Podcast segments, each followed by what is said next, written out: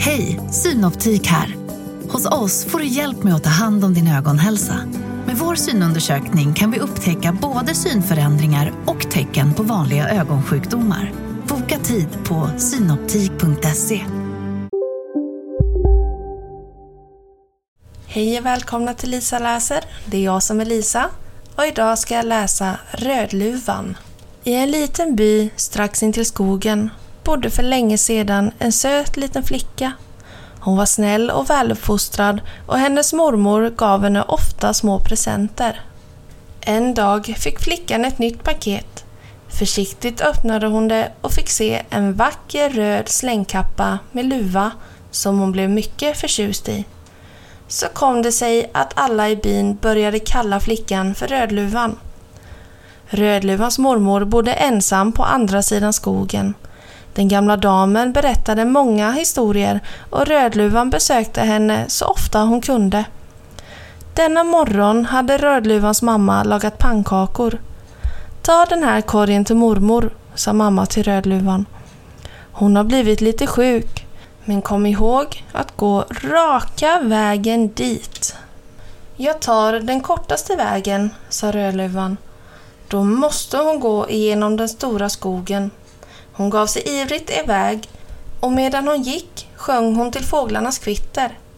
Men Rödluvan anade inte att ett par grymma ögon följde varje steg hon tog. Plötsligt dök någon upp bakom en trädstam. Det var vargen. Hallå där, lilla fröken, var ska du gå? Rödluvan som aldrig hade sett en varg svarade vänligt Jag ska gå till mormor. Jaså, till mormor? Bor hon långt härifrån? Nej, hon bor ensam i ett litet hus vid skogsbrynet, svarade Rödluvan. Vargen följde henne en bit på vägen, sedan vek han in på en annan stig. Vi ses kanske igen, jag har lite bråttom, sa vargen. För sig själv tänkte han, hehe, först äter jag upp den gamla tanten och sedan den lilla läckra flickan. Vilken festmåltid! Precis som planerat var vargen snabbare än den lilla flickan och kom först till mormors hus. Det här blir ju enklare än jag trodde, tänkte vargen och knackade på dörren. Vem är det? frågade mormor. Det är Rödluvan, sa vargen och härmade Rödluvans röst. Åh, kom in kära barn, det är öppet, sa mormor. Vargen störtade in genom dörren och den gamla damen började skrika men odjuret kastade sig över henne och slukade henne med hull och hår. Sedan satte han sig på sängkanten och slickade sig om munnen.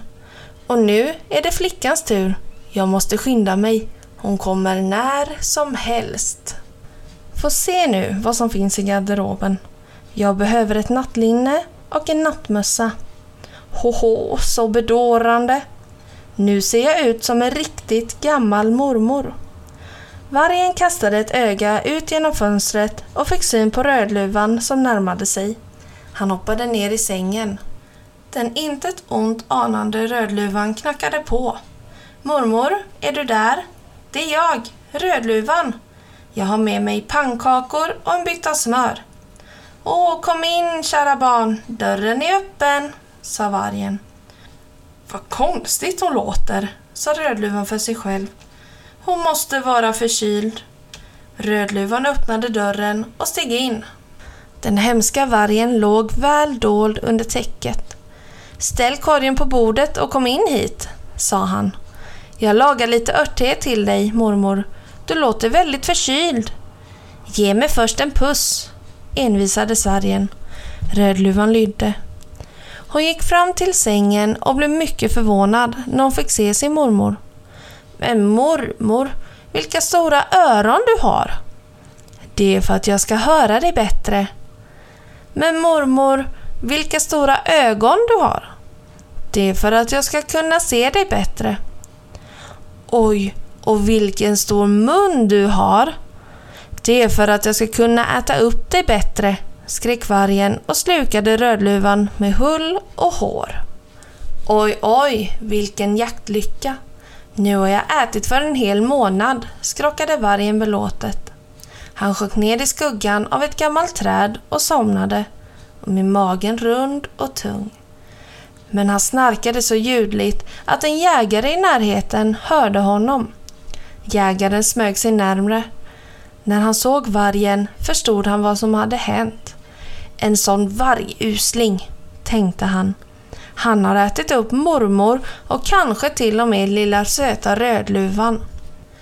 Jägaren drog sin kniv. Med ett enda hugg öppnade han magen på den sovande vargen. Välkomna ut mina damer. Vilken tur att jag kom förbi här. Mormor och Rödluvan levde fortfarande och efter att ha dragit ett djupt andetag kramade de om varandra. Där ligger en varg som aldrig mer ska skada någon, sa jägaren. Efter att ha ätit några pannkakor och druckit en stor kopp varm mjölk skulle Rödluvan återvända hem. Jag följer flickan hem till byn, föreslog jägaren. Bra idé min vän, tyckte mormor.